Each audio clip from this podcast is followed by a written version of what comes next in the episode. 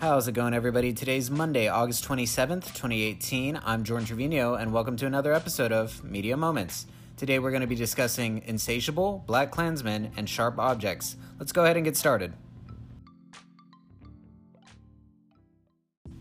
Let's start with Insatiable. Insatiable is a show on Netflix starring Debby Ryan. It is based on a 2014 New York Times article entitled The Pageant King of Alabama by Jeff Chu. This is all info I found on Wikipedia. I had no idea this was based on an actual article. The plot goes Patty is a teenager who was overweight and bullied as a teen. After being on a liquid diet for three months, she is now thin and seeks revenge on the, her bullies. She is helped by Bob, a disgraced and dissatisfied civil lawyer who has no idea what she is about to unleash upon the world. Uh, let's start with the pros. So, I'm going to be honest, I made it through the first episode and I thought this was complete trash. Um, there aren't many pros. I just kind of sat there and thought, wow, I'm actually going to watch this for the podcast. Did not enjoy it at all. Uh, apparently, there are 12 episodes in the season. Don't recommend this one let's go to the cons. The cons of the show, pretty much about everything. There's no tone, there's no feeling. It feels like they're trying to mish and mash a city and a southern vibe, and I just don't get what they're going for. The humor is completely off. I just sat there thinking, why and who would want to watch this? This is pretty freaking bad.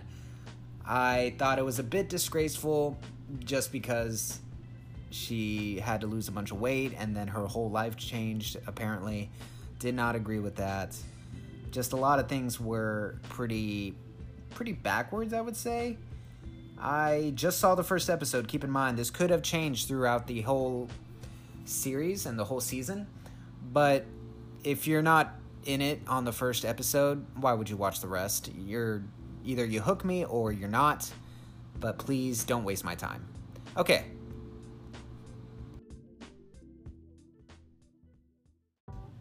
Our next topic is Black Klansman. This is a movie currently in theaters right now. It's the early 1970s, and Ron Stallworth is the first African American detective to serve in the Colorado Springs Police Department.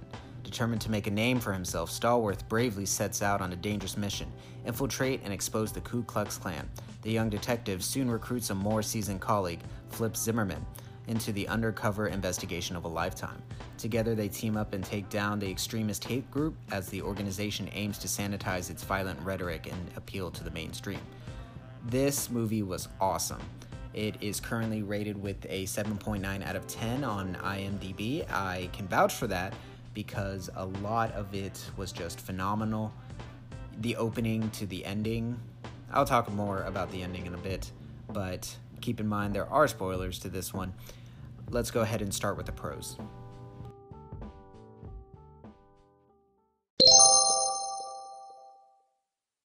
The pros of this movie, there were so many. The intro with Alec Baldwin is just visually striking and powerful. I didn't expect him to see them there, honestly, but it was just great to see him there. He killed it.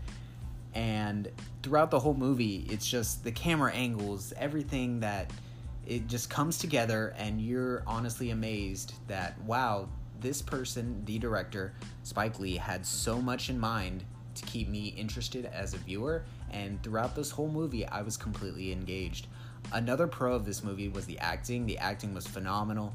John david washington and adam driver both brought it home i felt like and they just killed it. They made the characters seem believable and you really rooted for them in the end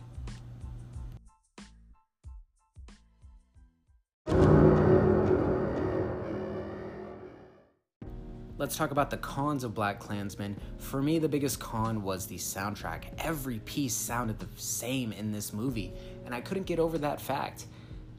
There were different situations throughout the whole movie where you were stuck in a tense moment and you're thinking to yourself, wow, I'm on the edge of my seat. This is great.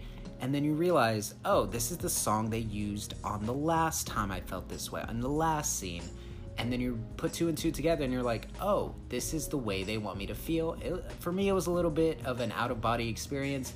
I personally didn't like it because it took me away from the movie itself but i think if they would have perfected the soundtrack a little bit more then this movie would be top notch Another complaint that people are making, but I personally didn't find too too much of a complaint was the fact that at the end of the movie, spoilers ahead, at the end of the movie they connect Charlottesville and the events of the KKK, which I totally get. I thought that was a very politically charged move and it does a good job at connecting the two that this isn't something racism isn't something that is you know just cured the next year this is taking time and the threat you know could be closer than you think but a lot of people are complaining that it should have as a movie the movie should have just ended and shouldn't have connected the dots between the two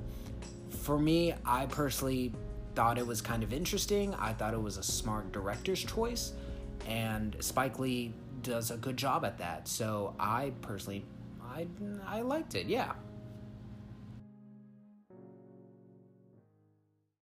Let's go ahead and talk Sharp Objects. This is a show on HBO. It's based on a book of the same name by Gillian Flynn, the person who wrote Gone Girl. This is an eight episode series and it stars Amy Adams. Let's go ahead into the plot. Camille Preaker, who returns to her small hometown to investigate mysterious unsolved crimes, two girls are missing, one of whom was found dead and presumed murder. As she searches for clues, Camille reunites with her estranged family, overbearing mother Adora, stepfather Alan Crellin, and half sister Amma, which rekindles traumatic childhood memories. Oh, yeah, yeah, it does. It's very apparent. Just taking a break. Uh, going back into this, including the death of her younger sister.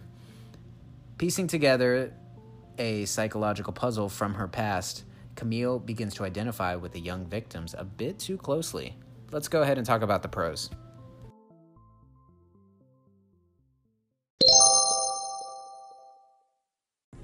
Sharp Objects has an 8.3 out of 10 on IMDb and a 93% on Rotten Tomatoes. That can attest to how good this show is. This show does a great job at keeping you involved and engaged and you actually feel like you're isolated in the small town of Wind Gap, Missouri. You have to deal with drama behind your back, you have to deal with the murder of these little girls and how they're being abducted. You really want to solve the mystery of this show because each and every scene has just the tiniest detail that if you do notice, this could make or break the show for you. I thought that there were so many of these small little details, everything was perfectly handcrafted. This was just phenomenal. Let's talk about the cons of sharp objects. If you want something fast paced, this show isn't for you. Each scene is meticulously crafted out and makes you wait and be patient throughout the whole eight episodes to finally reveal the big plot twist on the eighth episode. So keep that in mind as you're looking for something to watch. Also, something I personally didn't like was the fact that if you miss the tiniest detail, that could make or break the show for you. Let's say you go into the other room to do something, you're on your phone, you get a text message. If you're not actively engaged, you have you know what's going on, but it makes it so much more difficult to follow. You really have to keep your eyes on the screen. Keep that in mind while you're putting this on the TV. Thank you for staying with me through this week's episode of Media Moments. Check back next week if you want to stay engaged with what you should or shouldn't be watching. Thanks and have a good week.